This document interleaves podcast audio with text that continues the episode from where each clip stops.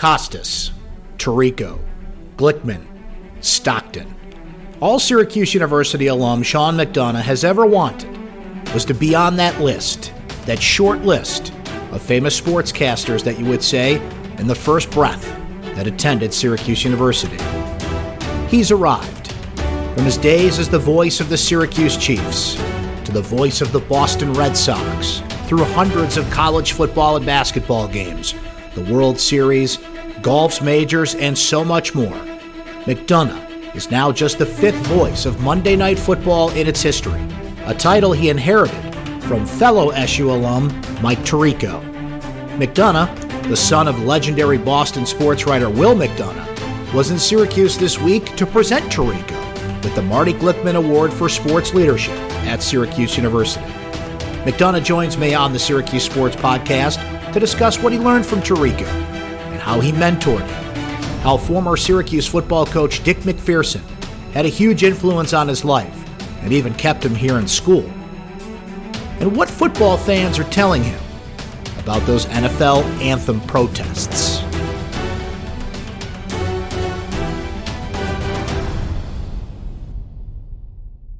So we're here with Sean McDonough, and uh, Sean, from one Marty Glickman Award winner to another, you're here uh, in Syracuse. We're recording this on Tuesday, and you're here to present Mike Tirico with the uh, Marty Glickman Award. So by the time this airs, you will have presented the award to Mike. So can you tell us what you said about him? Well, I'm not going to present it to him because I'm going to keep it.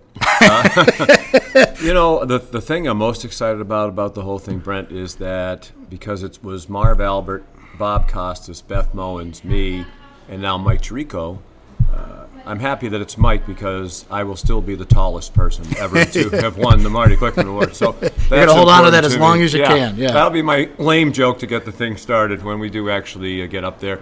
You know, I'm, I'm, excited to give it to him because he is a dear friend, and obviously was my predecessor on Monday Night Football, and it's for leadership in the communications world, but it's also for mentoring because Marty Glickman was a mentor to many, many people, myself included. I worked with him, and when I started doing the Red Sox games, Channel 38 in Boston, for whom I was doing the games, they hired Marty to come to spring training my first year, and work with Bob Montgomery and me, coach us. We did practice games. He critiqued the tape. I learned a lot from him.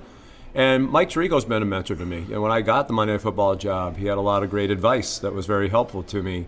And we've sort of gone back and forth through the years. I'll watch him do a game, I'll text him during the game, maybe offer a suggestion or give him a compliment. And he's very good about doing the same thing, too. So uh, I love Mike. He's one of my really close friends, and I'm delighted. I think he's the most talented guy in our business. You know, Bob Costas, too. I, when I think of the two of them, I think they're the two guys in our business who really could do anything. They can do play by play, they can host at the highest level. You know, Bob's done it on the Olympics, Mike's going to do it on the Olympics. They're great interviewers. You know, they're always well prepared. So Mike's a very deserving winner. You mentioned how you guys are friends, and of course, both went to Syracuse here and have given so much back to, to Syracuse University. What would you say, though, is the, the best thing you've learned from Mike? You guys are friends. You said you text each other all the time, and so in, in a way, are you could critiquing each other's performances? What have you learned in all those conversations over well, the years? I've learned a lot. I think the thing I appreciate the most about Mike is, first of all, he's a great representative of whomever he's working for. You know, when I was a colleague of his at ESPN and we do the British Open together, I just saw the way he interacted, you know, not just within the sports world, but the way he interacted with people out in the community as a very high profile person at ESPN. You know, I, at, professionally, I just marvel at the way he is prepared. You know, it can be very easy when you get to the highest level, and he's been at the highest level for a while, to say, okay, I'm here, and maybe I can dial it back. You know, I'm not working to get to the top anymore. I'm here. And Mike is so smart. You know, I think the thing I appreciate Mike is even though he's the most well prepared person that I know, he always feels like there's more to do. You know, I think he could dial it back a lot and he'd still be more prepared than just about anybody else. So uh, I admire his work ethic, and that's the thing that I learned from him. No matter what level of this business you're at, uh, the most important part of it is the preparation, and that should never stop. There's a lot of things that cross paths over the years, but you brought up the big one, of course, Monday Night Football. You know, only five people have held that job full time. Others have done it here and there, including uh, Beth Mowins, as you mm-hmm. brought up, who did it this year. When Mike gave you that advice, and, and he was having those conversations with you, what would you say was the best piece of advice he gave you about taking on that, that throne? Well, most of it was probably inside stuff that may or not might be of interest to you or the people listening to it because you know a lot of it was advice about every production group, producer, director, all the production people in the truck, the technical crew, the people who are in the booth, statisticians, spotters. You know, every group works differently, has its own vibe, has its own dynamic, has its own way of preparing for things, traveling, having meetings with the teams, whatever it is. And this group had been together for a long time. You know, Jay Rothman and Chip Dean, who are the producer and director, they've worked together for almost 30 years, not just on Monday Night Football, but on college football and other things. And, uh, you know, obviously Jon Gruden had been there uh, much longer than I had been. I think Jon had done it six or seven years by the time I got there. So, you know, Mike gave me a lot of really good advice just about how to interact within the group and what to expect. Here's how they like to do it. Here's the things they like. Here's the thing they don't like. Here's what might be unusual for me. And, uh, you know, I just, I think that he gave me the advice that a lot of people give somebody who has a new job. You know, just be yourself. You know, there's a reason why they gave you this opportunity because I already liked what you were doing. So just continue to do that. What have you found in now doing this for two years? And maybe you, you can talk to Mike about it or just tell us, like, you didn't tell me that. Where did that come from? What was yeah. the surprise? They told me Gruden was a handful. I just didn't know how much of a handful. I was uh, somewhat forewarned. Uh, you know, there hasn't been much of it that's been a surprise, you know, because, you know, not only did I seek Mike out, and did he willingly offer a lot of advice and ideas and a lot of insight into how it was going to go. But because he's been a friend of mine for way back before even he started doing Monday Night Football, which was what 12 years ago now, I guess. Uh, you know, I've talked to him so much over the last decade while he was doing it that I knew what he thought about it while he was doing it, what he thought the positives were, and the few negatives that there might have been. So, you know, I, I already had a good grasp for it before I went in there, just from talking to him over the years about his own experience. Speaking of advice, you know, when you guys come back here to Syracuse University, you get to talk to classes, you get to share this advice. And we're in, in this crazy media world today in 2017. And things are constantly evolving, and, and you know as well as anybody. But if you really had to boil it down, what you would tell a wide eyed freshman that's walking in a new house on that first day, what they should do over their four or five Do something here. else. Get out. Get out while there's still good. time. Yeah. yeah. Well, I always think and obviously, the communications world has changed dramatically since I was here in the early and mid 80s. I mean, it's not even the same world, not the same universe. You know, cable TV was just starting basically when I was going to school here. You know, no one had a cell phone. You know, Twitter was a long way off, uh, and all the other social media. So the world's changed. But I do think within the communications world, no matter what it is that you want to do, the most important thing is practical experience. And I've said this a million times you know, it was great to come to Newhouse and get the benefit of what you learned in the classroom from a lot of terrific professors. A lot of them themselves had great practical experience that they could share, and their advice and teaching was valuable. But the most important thing that happened to me here was all the other stuff: getting on WAER, getting to the Syracuse Chiefs games for three years. You know, having had 400 years of my uh, 400 years. For, sometimes it felt like 400 years, 400 games of minor league baseball experience you know, under my belt before I left here. I mean, that was a huge advantage over anybody else in America who wanted to come out of college and be a baseball broadcaster. So the most important thing is experience. You know, if someone's going to hire you, they want to know how you're going to do when you're hosting your radio show or doing a podcast or writing your column in the newspaper. You know, no one has asked me yet, were you a good student at Syracuse? You know, fortunately I was because I did a great job of uh, of cheating. No, I'm kidding. no, sat next to Tirico. I went to just enough classes to get by. Uh, but, you know, but no one's asked me because it doesn't matter. You know, yeah, I got an A in math. That doesn't help you when you're on the air on Monday Night Football. So all they really want to know if they're going to hire you is how are you going to do when they give you the job. Another one of those things is connections. You know, I, have told my students and I've told people I've had the, the fortune to intern. It's great that you're getting this degree. You're meeting people here that you can connect with, but it's connecting with alumni. Mm-hmm. How often do you see Syracuse alums doing what you do day in and day out, not only on Monday Night Football, but in all the travels you have? I mean, it's got to be everywhere you go. You're running into somebody who graduated from Syracuse oh, yeah. University, yesterday, Newhouse alums all over the place. Yesterday, you uh, did the exact same thing you and I are doing with a guy named Tom Werme, who does a lot of work for ESPN, the ACC network. He lives in Charlotte. He has a podcast. Uh, he said, "Can I come by the hotel, sit with you for 15 minutes or so?" And you know, we talked a lot about Syracuse. He mentioned the HBO special that the Real Sports did about my family and it me. It was really good, by the way. Yeah, thank you. I thought they did a great job. I have a lot. Of, I always had a lot of respect for that show. Way before they asked us if they could do a feature on us, and we were really humbled and flattered uh, when they did. That actually came out of Coach Mack's funeral. Uh, Jon Frankel, you know, was here at Syracuse, was on the football team, I think, for a while. Loved Coach Mack, and he called me a couple of days after the funeral to talk about Coach. We just got talking. I mentioned my brothers and what they're doing, and he said, "Oh, has anybody ever done a story about that?" So that might be a great thing for our show. There's that connection. yeah, work so, right, there, right. Yeah. But uh, one of the things that Tom Werme said to me yesterday, Syracuse man, is the only thing he didn't like about the HBO thing was they didn't talk about Syracuse. So I said, everybody's always talking about Syracuse. You know, it's I think within our world now, you know, if you tell somebody, yeah, I went to Syracuse, they roll their eyes and make it almost like, oh, you're one of those people. So we sort of have taken over the world, but uh, I'd like to think we do it in a gracious and not an obnoxious sort of way. You brought up Coach Mack, and you know we lost him unfortunately a few months ago, and, and you were so great at, at, his funeral, and you told that story about. You told a lot of stories, of mm-hmm. course, but one in particular that I hope you wouldn't mind sharing again, and that is that you wouldn't have made it through Syracuse mm. without Coach Mack. I think that's for true. For those that, that didn't hear that story, would you mind sharing that? Sure. You know, when I was here as a student, uh, working my way through uh, my freshman year, Coach Mack wasn't here yet. Frank Maloney was our football coach the fall of my freshman year. I was working in the sports information office, and for an associate AD at the time named Joe Gallagher, who was sort of in charge of the SU radio network and that sort of thing, marketing. And uh, you know, Coach Mack got named the coach in the fall at the end of that football season, fall of 1980. I happened to be at the press conference, introduced myself to him after he had you know talked to everybody else in the room, uh, and that's the order it should have been in and uh, mentioned that he might know my dad. He did know my dad at the time was a sports writer for the Boston Globe. He said, "If you're Will McDonough's son, you must know something about football. Why don't you come work for me when I get back?" Blah blah blah. He went back to Cleveland to coach the playoffs. When he came back, he did call me. I went to work for him and loved it. But uh, it was still a struggle to get through. You know, you think of what the cost to go to SU or any place like this now. Back then, I think it was twenty-two or twenty-three thousand dollars. It seemed like it was twenty-two million. Um, so I was getting every loan I could, every grant I could, uh, you know, doing the work study thing and, and, other jobs. But it just got home after I worked for Coach for a year, the middle of my uh, my sophomore year, and couldn't pay the bill.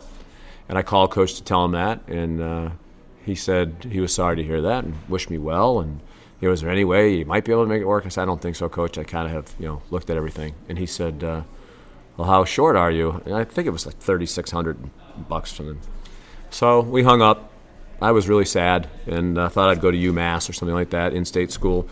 And within a day or two before I had withdrawn from the university, I got a phone call from the university saying I was getting a scholarship, academic scholarship. And I don't mean to diminish that because you know, I was a at the time I was probably a three eight student or something, but uh, still the, the, timing of it and the amount of it was uh, so coincidental that it struck me as uh, more than a coincidence. So I don't know if uh, Coach Mack went into his own pocket. Uh, he denied any knowledge of my, as I like to call it, my Hail Mary scholarship. But uh, I stayed. Things got better financially within our family and uh, made it through. It's incredible. Yeah. there must be hundreds of Coach Mack stories like yeah, that out there he, maybe we he did a lot for a lot of people. More, you know, more than that for me. Uh, to me, he was just the example of how you should live, especially as a person in the public eye. I meant to say that at his funeral, and I went on so long that I, I didn't get it in. But uh, when I watched him, I thought to myself, you know, as a freshman and sophomore here, hoping someday I might do well in sports broadcasting. If I ever am a public person like him, and he was, you know, the man in town, he and Coach Boeheim, two most famous guys in town by far. And even when Coach Mack wasn't winning that much, you know, they, people still loved him because they knew what a great person he was. I just thought to myself, I'm going to carry myself like him. I'm going to have time for everybody. I'm going to be nice to everybody even if he's in a hurry. You know, he always took the time to stop and talk to people. So uh, I loved him. Uh, will always love him. We'll always be grateful to him for what he did, and miss him very much. Speaking of Coach Mack, Sean, it's funny how these things go in cycles. So, you know, Syracuse wins a national title, goes undefeated in 59, dips a little bit. Coach Mack comes along, revives the program. Coach Pasqualoni takes over, but Syracuse suffered a little bit of a dip. Mm-hmm. You know, Greg, or Greg, under Greg Robinson, Doug Marrone comes in, kind of puts a little bit of life into it, and they've been trying to kind of find their way since under Scott Shafer and now Dino Babers. Being at Syracuse when Coach Mack was coming up as a coach, mm-hmm. do you mm-hmm. see any parallels now to what Dino Babers is trying to do in getting Syracuse football back into prominence? A little that, bit. That Clemson win really marks something in, in, time to say, wait a minute, maybe right. this thing is. Yeah, is I think that's you know you need those. You know, back in the coach's day, obviously the win over Nebraska was a huge thing that really helped get it rolling and convince people that it could and would happen here. Most of all, you have to convince recruits And I think you know, Coach got there was well, the one big thing that worked in Coach's favor at the time, uh, beyond himself, was the Carrier Dome was brand new, and that was really a recruiting tool. You know, now I think with the age of it and some other stuff, it's not what it was. If anything, it probably needs to be upgraded. I know there's a lot of talk about that. So, um, but I think the biggest reason Coach was successful is that he convinced recruits and their parents that he was going to get done here by the sheer force of his personality and his sincerity and his believability. And you know, when you're around Coach, you believed him. You wanted to go with him. You wanted you wanted to help him do that. And you know, I see some of the same personality traits in Dino. You know, he's a vivacious guy. He's a compelling guy. I've seen those uh, talks in the locker room after the big wins, and you know, he's the kind of guy I think young people would want to play for too. It, it takes a personality like that. I, I think Scott Shafer is a very nice guy. I know he is. I know Greg Robinson is a very nice guy but they're not the same personality types. I think they're good, solid football people, but I think this head coaching job requires somebody with the huge personality that's going to get people to follow. You brought up the Carrier Dome. You know, when Coach Mack was given the dome as this great new recruiting tool, they're going to renovate the dome. Mm-hmm. John Wildhack sat where you are a week ago. I couldn't crack that nut though, Sean. He wouldn't tell me anything about those renovations. But you know that's going to be a big thing. did for, he ask for you for money? um, yes, he did. As a matter of fact, good for him. Everybody walks in that office. You know, good for him. You'll probably get that. Uh, I already got the well. call. Not about that necessarily. they don't waste any time when, when since he hired me to do Monday Night Football. When he got this job and he called me for money, I couldn't really say no, right? I mean, the guy just gave me the break of my life. that's so. fantastic. Yeah, but th- that's what I wanted to bring up. Mm-hmm. Mm-hmm. You know, John. Wildhack as well as anybody making that transition. You guys worked at ESPN together. You were one of his last acts, yeah, pretty much before I might, he left. Right? I might have got him shoved out the door.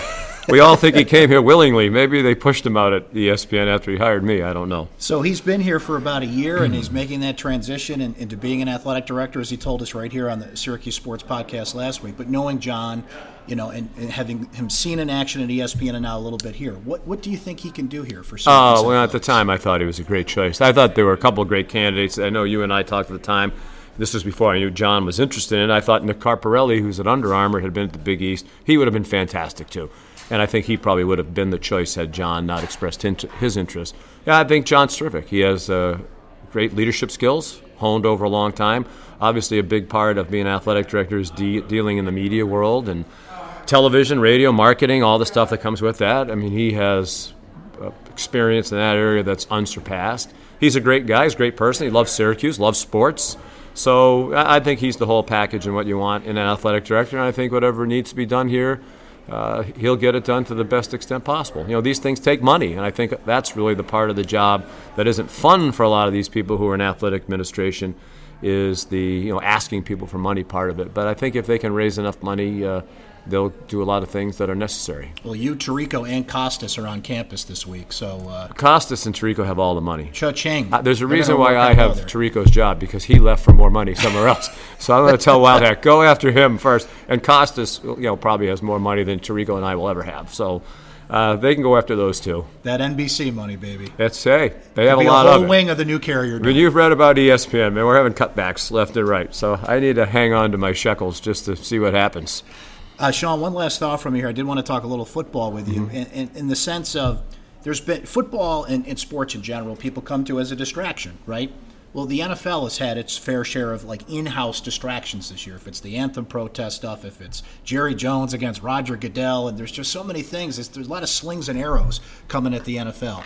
Have you sensed this year in doing the games that there's for the people that just want to watch the games? That there's been like a relief, like, oh, good, like football, like, oh, yes, there's a game here because there's been so many, you know, distractions isn't the right word, but so many issues surrounding the league this year. I think so. I mean, most of the feedback, and one of the things that's happened since I got this job, the Night Football job, is a lot more people recognize me, so I have a lot more people come up and talk to me. Um, you know, all the feedback that I've gotten from Monday Night Football viewers, football viewers, football fans is I'm tired of all the ancillary stuff.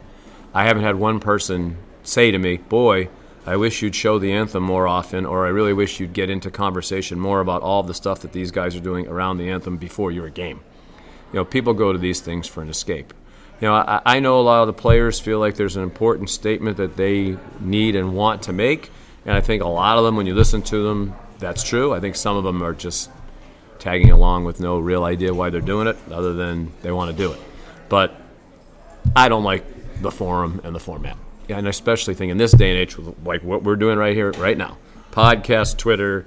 I mean, if you're a high, if you're not, if you're a low-profile player on an NFL team, and you went to the local sports radio station in your town and said, "Hey, I feel passionately about this, and I'd really like to talk about this. Could I come on your show?" Who wouldn't do that, right? In your job, so, and that's going to be a lot more effective because you see 30 guys taking a knee. Uh, are they all taking a knee for the same reason? What is the message? A lot of times I'll ask these guys, "Okay, what's the message?" Well, we're for equality, and well, okay.